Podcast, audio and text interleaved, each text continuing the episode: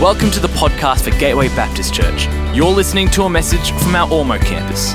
Find us at gatewaybaptist.com.au if you'd like to connect with us as we seek to change lives by following Jesus in our community, our nation, and our world.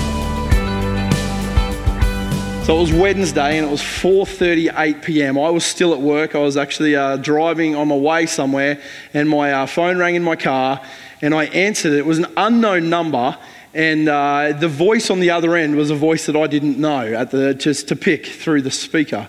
Now, it was a miracle, one, that I answered the phone because I usually miss most phone calls, but I just happened to be uh, on my way somewhere. I saw the phone click up through my speaker. I hit answer and I started to talk to this person who said to me at 4:38 in the afternoon, "I'm here at the school." She introduced herself was a teacher from the school. "I'm here at the school with your son Ben and he's wondering where his parents are." Right. My instant thought, okay, I had two instant thoughts. Instant thought number 1 was what have I forgotten? And then as soon as I recognized I hadn't forgotten anything, instant thought number 2 was I hope Chrissy's okay. They were my two thoughts. The thing I didn't think was, has Chrissy forgotten the kids? The thing I didn't think was, has Chrissy just got distracted and not realised the time? You know, I didn't think those things because I've been married to Chrissy for 18 years, and the one thing I know about her is there is she is never late to getting to our kids. And 4:38 is a good hour and 20 minutes after school finishes. So my instant thought was, I hope nothing's happened. And I thought that because if Chrissy wasn't here, I knew there was a problem. Well, to let you know the story, Chrissy had actually been here. Uh, ben had stayed back for uh, some practice, like an AFL training practice after school. And his mum had been sitting in the car for half an hour before the end of that watching him. But instead of being aware of the environment around him, when practice finished, he just decided to take off to a random part of the school. And uh, so that was when he ran into this teacher, wondering why he was wandering around the school at 4.30. So my instinct was correct. Right, Chrissy was here because there's no way that she has ever, and I just know that she never would, leave my eight-year-old son to wander around the school at 4.30 in the afternoon. See, having been together and married for over 18 years now, I know her character. And, the thing is, when we know someone's character, we make assessments about them, even when circumstances appear that don't make sense to us.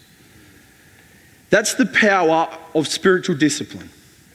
We get to know the character of God so that even when life doesn't make sense, or even when we can't assess the circumstances, we know God's character is such that we don't question Him in inappropriate ways. But I, I want to talk to us just briefly, and I'm going to jump into something really different this morning. But I just want to talk to us this morning about the power of employing spiritual disciplines in your life. Because, like that, it's, it, it gets you in a place where you know God's nature, and so it helps you navigate life. What, why are disciplines important? Let me just make a couple of really quick comments this morning as we spend time with God. Now, uh, what's a spiritual discipline look like? For you, it might be regular scripture reading, it might be regularly engaging in community, church community, life group community. You know why community is important? Not just because God likes it when we do life together, but when you form your theological opinions on your own, there's more danger that you're going to go in your own direction with that. It's actually good to be challenged by others. So, community is a spiritual discipline that God gave us so that we actually grow healthily in our faith regular prayer, regular listening to others' teaching, regular study of the scriptures yourself. They're all great disciplines. Fasting, as we've discovered in these last couple of weeks, is a discipline. And why discipline's important? Because disciplines give us the chance to form our own opinion of who God is. We live in a time where we have more resources available to us. You know, 2,000 years ago, they didn't have this book formed the way it was, it was still being written. They had parts of it, but there were parts of it that we lean into that were still unfolding and being written.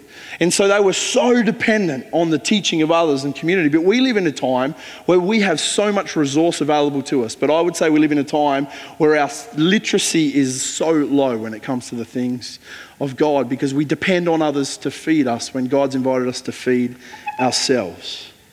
So, discipline's important because we form our opinion of who God is, and in the midst of it, we learn to discern God's voice. I want to say something's really important this morning.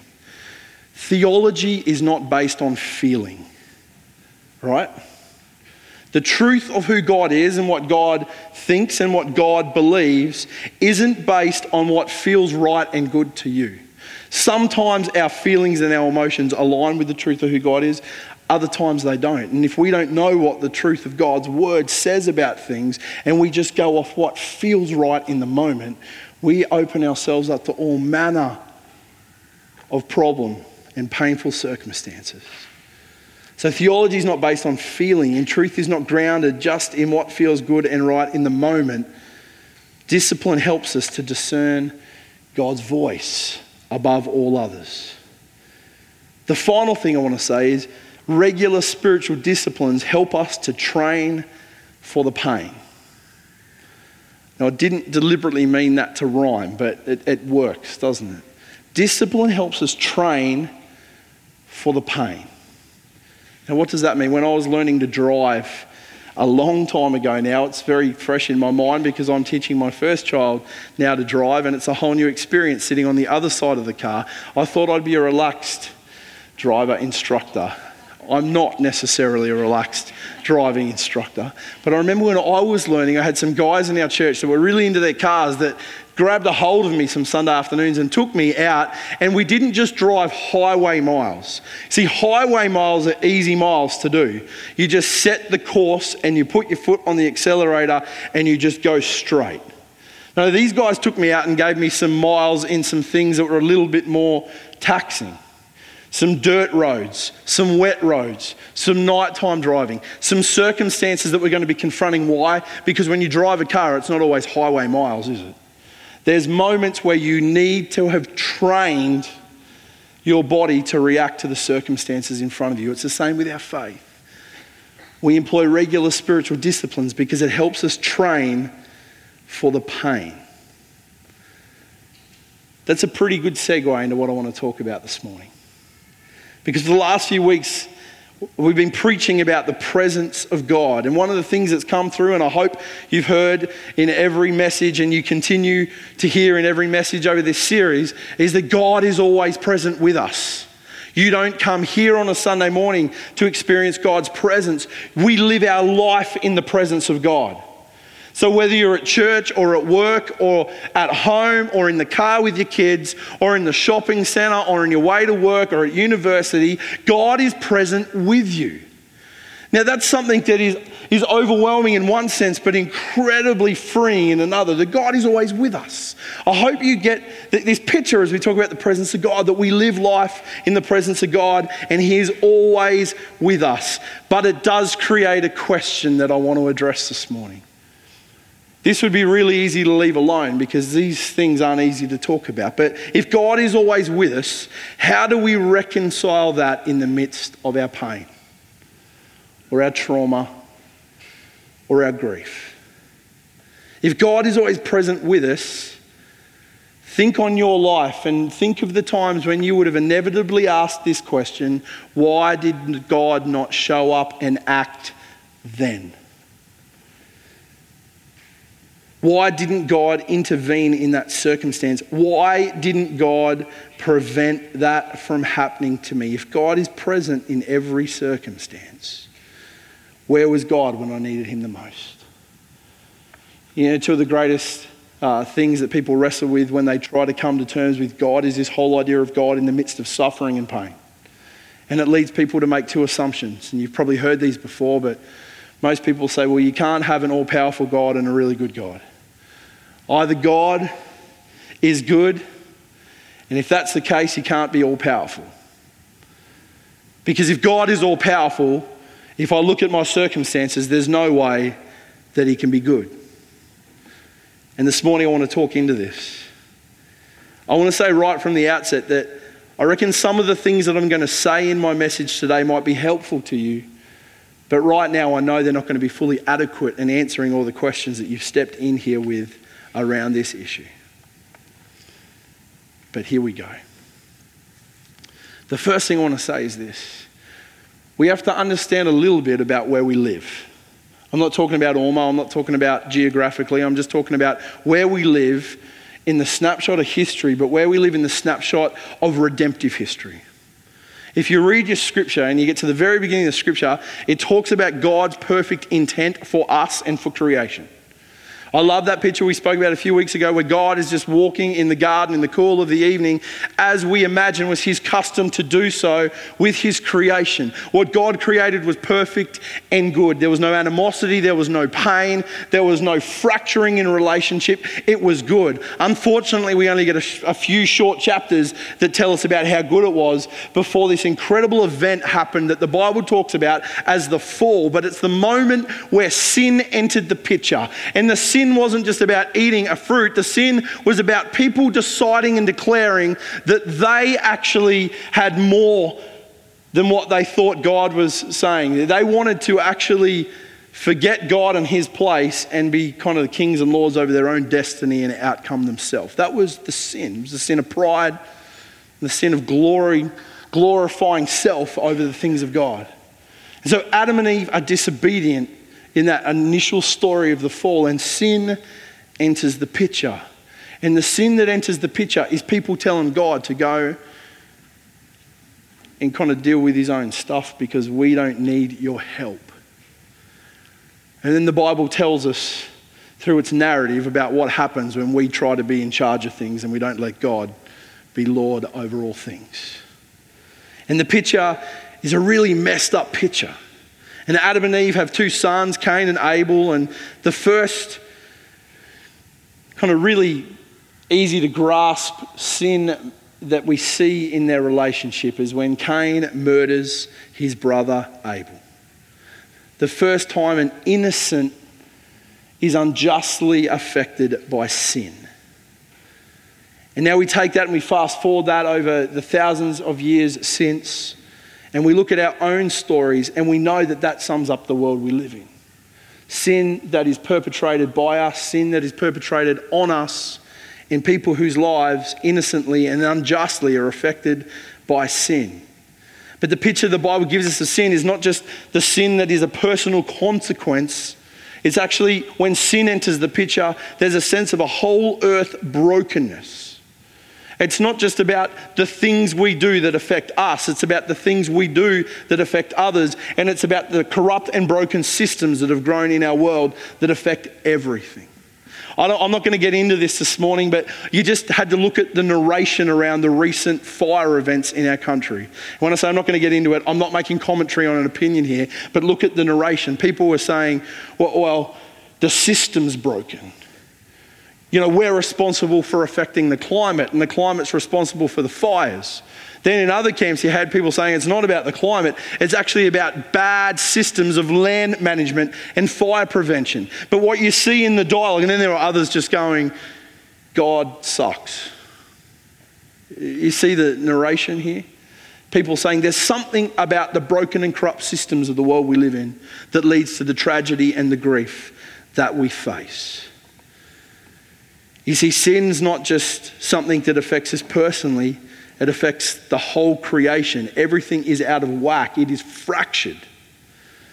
And that's why in the book of Romans, the, the writer says this for creation waits in eager expectation for the children of God to be revealed. For the creation was subjected to frustration, not by its own choice, but by the will of the one who subjected it, in hope that the creation itself will be liberated from its bondage to decay and brought into freedom and glory of the children of God. We know that the whole creation has been groaning as in the pains of childbirth right up to the present time. Not only so, but we ourselves have the first fruits of the Spirit groan inwardly as we wait eagerly for our adoption to sonship, the redemption of our bodies. What's that passage talking about? It's talking about the fact that we live this side of the fall, but we still live this side of Christ's return. We're placed in this middle ground because when you get to the back end of the scripture, the first couple of book uh, chapters of the scripture talk about God's good creation and his intent for creation. The rest of the scripture talks about sin entering the picture and then God's plan of rescue and redemption till we get to the last few chapters of the scripture that talk about how we come full circle back to the place where God always intended things to be right back there. But we live in this middle ground between the fall and between Christ's return. Revelation 24, verse 1, talks about what this end of the picture looks like. It says, There will be a day where He, God will wipe every tear from their eyes. There will be no more death or mourning or crying or pain, for the old order of things has passed away. God in the garden is walking with Adam and Eve in the cool of the evening. God in the new creation is sitting there wiping the tears from your eye. There's such a beautiful, intimate picture of the relationship that God desires with you. I, I didn't quite, I read that a hundred times, but now I get it when my kids sit on my lap and I wipe the tears off their face in that moment of comfort. And I think this is such a powerful and intimate picture of what God has in store for his people. But right now, we live in this middle ground between creation and redemption, where brokenness, pain, grief, and trauma are still part of the picture. And I reckon we all get that theologically, but what about when that narrative actually visits us personally. Let me ask this question How do we interpret the deafening silence of heaven? King David. King David had lots of good stuff going for him, had lots of encounters with God and his power, had some messed up stuff going on in his life as well. But King David was a, a songwriter wrote lots of songs, and his songs are, are a gift to us in the, in the book of Psalms in the scripture because his songs actually remind us that God's okay with dealing with human emotion, that God's actually okay with our wrestle and sometimes with our rant. But he also loves our praise and our adoration. They're all mixed in one. The Psalms, when I grew up, I just thought the Psalms were all happy songs. Then I started to read them. And I realized that the Psalms are these deep, heartfelt, emotional moments of pouring out grief to God in moments where life doesn't make sense. In one particular song that Psalm that King David writes, he uses these words. This is his song, My God, my God, why have you forsaken me? Why are you so far from saving me, so far from my cries of anguish? This is the same guy that writes another song that says, Where can I go? From where can I flee from your spirit? Where can I hide from your presence? Where, wherever I go, you were there. He's the same guy that writes that and says, God, why have you forsaken me? Why are you so far away? Why aren't you hearing my cries of anguish and grief? And in this moment, David doesn't give us hard and fast black and white theology, he just gives us the cry of the human heart that there are moments in life where we all want to sing that song God, why have you forsaken me? Why are you so far from saving me? There are moments in life when God's presence feels so distant, when his silence is deafening. How do we deal with that? As I said, my answers aren't going to are going to be helpful but not always adequate. But let me fast forward you hundreds of years from David penning that song. And God Himself, in the person Jesus, clothed in flesh and blood, walking this earth, is now nailed to a rugged Roman cross. Beaten, naked, bleeding, all his mates have taken off on him. He's been insulted. He's been abused. He's had a thorn bush turned into a crown and pressed into his skull. He's been whipped. He's, been, he's sleepless. And now he's hanging on a cross in the most painful space that a human could find themselves. And what does Jesus say? Thank you, Father, for this gift. No, no, no. He, he just sings the words of a song that he knew so well because he probably studied it. He just says this My God, my God, why have you forsaken me? Jesus' words on the cross weren't but just Jesus singing the song of David. And in that moment saying, Oh, David, right now, I get it. And so, in those moments when heaven seems silent, one comfort that we carry is that God Himself, that Jesus understands, empathizes with the broken world that we live in, and sometimes the questions that make no sense, and the pain that is visited upon us. And Jesus, an innocent man hanging on the cross, had the worst of the world's sin and brokenness visited upon him in that moment. And he too cries out to heaven, God, why have you forsaken me? Because in Jesus' darkest moment, heaven seemed silent. But God might sometimes be silent in your story, but let me say something that He's not. He's never passive. God is silent at times, but He's never passive. You see, in that moment, God's heart must have been breaking as he saw his own son hanging on a cross, but he knew that what Jesus was going through was going to be the very thing that brought about your and my redemption. You see, God was silent but he was still at work. Now, I don't think, and I don't want to this morning, draw a straight line to say, therefore, your suffering has a greater plan or redemptive purpose, because there's times in life when it doesn't, and it doesn't make sense. So I'm not saying that just because Jesus on that cross had a greater plan and purpose, that he had to walk through that moment. I'm not saying that yours is made sense by that. What I am saying, though, is that God is at work even when we don't see him, and even when uh, heaven seems silent because God, from the very beginning to the very end, has actually been enacting a redemptive rescue plan that ends in a really good story for every single one of us. So, in the moments when God seems silent and you want to sing with King David and you want to sing with King Jesus, sing your hearts out, but don't give up. Because God is not sitting on his hands doing nothing there's going to be a better end to the story than the one you're living right now. Because God is fulfilling a rescue plan that lands in a place where death and evil are defeated forever.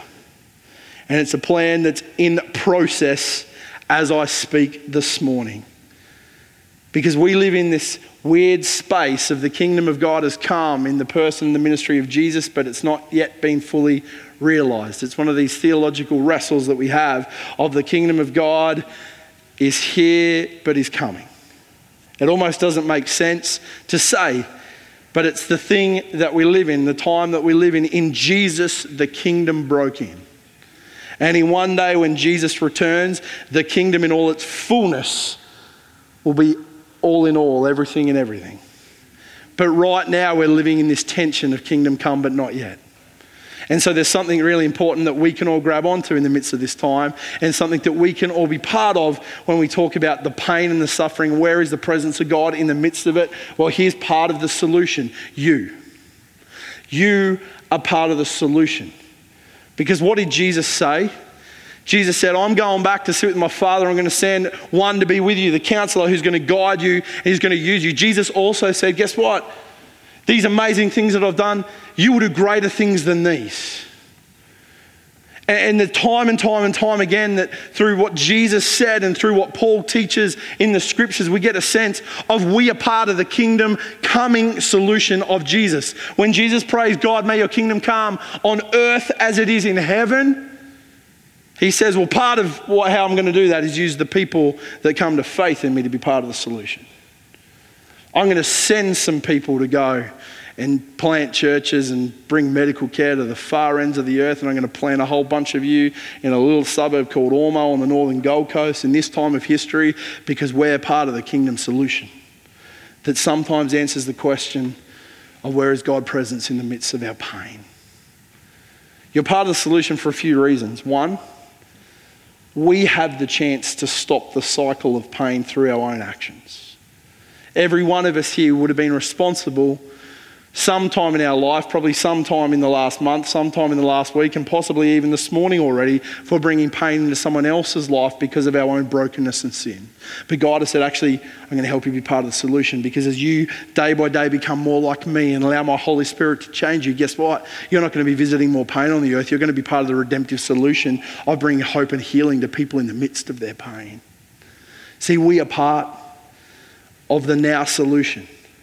And as we take it really seriously to live out God's call on our life to bring justice, to live with kindness, to give with abundant generosity, to, to deal in forgiveness, in grace, in mercy, to care for God's good creation, to give our all in whatever vocation we find ourselves in, to build a great society. When we take seriously God's call on us, guess what?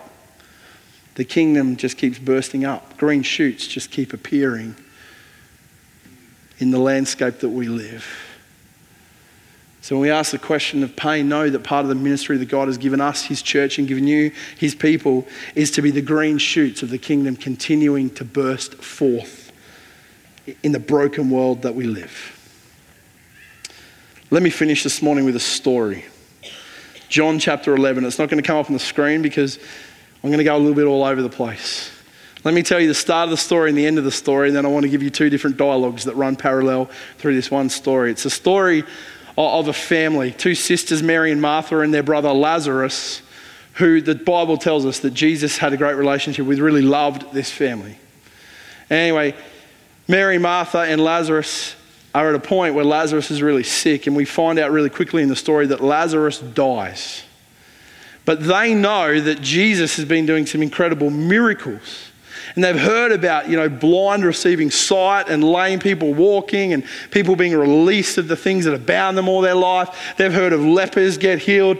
They've heard and seen firsthand the ministry of Jesus as the kingdom breaks through in healing and in power in people's lives. And so now they're faced with their darkest moment where Lazarus is dying. And so what do they think? Well, we know the one who can bring healing. And so over here, as Lazarus is sick, sick, they send word to Jesus, Your friend Lazarus is sick. In their heart, they're thinking, We know Jesus has the power to heal. Well, let me just kind of ruin the ending of the story. Lazarus dies, and Jesus doesn't turn up. That's the story that John 11 tells. But in the midst of the story, we get two parallels about what's going on. You see, there's Martha and Mary who know what Jesus can do and so send word for him to come and then sit and wait and start to process his silence because Jesus doesn't turn up and then have to process the grief because their brother dies. John 11 tells us that story, but it also tells us Jesus' story. Listen to Jesus' perspective on the same story from verse 1. Now, a man named Lazarus was sick. He was from Bethany, the village of Mary and her sister Martha. Uh, so the sisters sent word to Jesus, Lord, the one you love is sick. And when he heard this, Jesus said, This sickness will not end in death. No, it's for God's glory, so that God's Son may be glorified through it. Now, Jesus loved Martha and her sister and Lazarus, so that when he heard that Lazarus was sick, he stayed where he was two more days. Just take that in for a minute. Jesus loved Martha and her sister and Lazarus. So when he heard that Lazarus was sick, he stayed where he was two more days. Right, Mary and Martha. Jesus, Lazarus is sick. Send word, come. Jesus hears. Lazarus is sick. I really love them. Let's stay put for a while. The disciples then start having a little bit of a conversation with Jesus about what's going on. And Jesus says this He says, verse 14, He told them plainly, Lazarus is dead. Jesus now knows where the story's gone. He said, And for your sake, I'm glad I was not there, so that you may believe, but let us go to him. And on his arrival, Jesus found that Lazarus had already been in the tomb for four days. So he delays his trip by two days, and obviously, between the time he got the word, he delayed his trip, and then he makes the journey to wherever he's going. It's all transpired. Lazarus is dead. They've probably had some form of funeral. He's now in a tomb, and in ancient times, he'd be in a tomb wrapped in grave clothes, and the body would be in the signs of decay. That's Jesus' perspective. Mary Martha's perspective is God's gone silent. Jesus' perspective is just wait, I've got a different plan here. The story then goes on to say this When Martha heard that Jesus was coming, she went out to meet him, but Mary stayed at home. Lord, Martha said to Jesus, and here's the telling thing if you had been here, my brother would not have died. If you had been here, my brother would not have died. In this moment, we get two very different perspectives. Listen to Jesus' perspective. Jesus says to his disciples, This sickness will not end in death. No, it's for the glory, God's glory, so that God's Son may be glorified through it. Martha, if you'd been here, my brother would not have died. Same circumstance, completely different perspective. I'm going to get the band to come join me. Jesus has a dialogue with Martha, and then Martha races back and tells Mary that Jesus is out of town on his way in. And guess what? Mary races out to Jesus. Mary reaches the place where Jesus was, sees him, falls at his feet. And guess what Mary says to Jesus? Lord, if you'd been here, my brother would not have died. I reckon we get to a space in our life so often where the thing that we want to say to God is this God, why are you silent? And if you turned up, this would never have happened. It's our own version of if you'd been here, God, my brother wouldn't have died. But maybe for you, it's like, had you turned up, God, when we prayed for healing and, and we didn't see you move? Had you shown up, Jesus, in that moment, the outcome would have been different. Jesus, if you showed up when we hit that, that speed hump, that pothole, that ditch in our marriage, and everything was just falling apart, God, if you'd shown up, this thing wouldn't have died. Jesus, if you showed up, when my kid was copping all this grief, if you just showed up in that moment, because if you're a powerful God, you could have intervened. But if you showed up, this thing wouldn't have gone down the way it did. See, Mary and Martha just see the outcome of what happened, and they say the thing that all of us say at some point in our life God, if you just showed up when we wanted you to show up, or when we asked you to show up, or when we got the church praying and fasting for you to show up, or when you, we believed that you were going to show up, or when we really took a stance of faith, if you showed up in that moment, this thing wouldn't have died. This thing wouldn't have happened. Jesus encounters the sister's question. And the story goes on to say this that when Jesus saw Mary weeping, and all those that had come along with her also weeping, he was deeply moved in spirit and he was troubled. And then the shortest and most powerful verse Jesus wept. Jesus knows there's a different outcome coming, but in the moment, he feels the weight of the grief of the people that are feeling the brokenness and the fracturing of the world that we lived in. Then the Jews said, See how he loved him. But some said, Could not he who opened the eyes of the blind have kept this man from dying? And Jesus, once more deeply moved, came to the tomb. It was a cave with a stone laid across the entrance. Take away the stone, he said. But Lord, said Martha, the sister of the dead man, by this time there's a bad odor, for he's been there four days. And then Jesus said, Did I not tell you, if you believe, you'll see the glory of God? So they took away the stone. And then Jesus looked up and said, Father, I thank you that you've heard me. I knew that you always hear me, but I said this for the benefit of the people standing here, that they may believe that you sent me. And when he said this, Jesus called in a loud voice, Lazarus, come out. And the dead man came out, his hands and feet wrapped with strips of linen and a cloth around his face. And Jesus said to them, Take off the grave clothes and let him go. Where is God present in the midst of our pain? I can't answer that question. The thing I know, though, is I have a confidence in who God is. And in the story of Lazarus, Mary, and Martha, we know the depth of love that Jesus feels for this family, but he doesn't do things the way they want him to do it. You know what? There's going to be times in our life where God's response to our prayer, or God's action in the midst of our crisis, or God's, you know, just sense of silence won't make sense to us. But in those moments, we have an invitation just to trust one, that God has a perspective that's really different to ours. And two, that no matter what the ending in this life, there's going to be a glorious ending in the story that God's writing that you're invited to be part of. We've got to trust God's perspective and we've got to trust God's timing. The Bible tells us really clearly that there will be a day.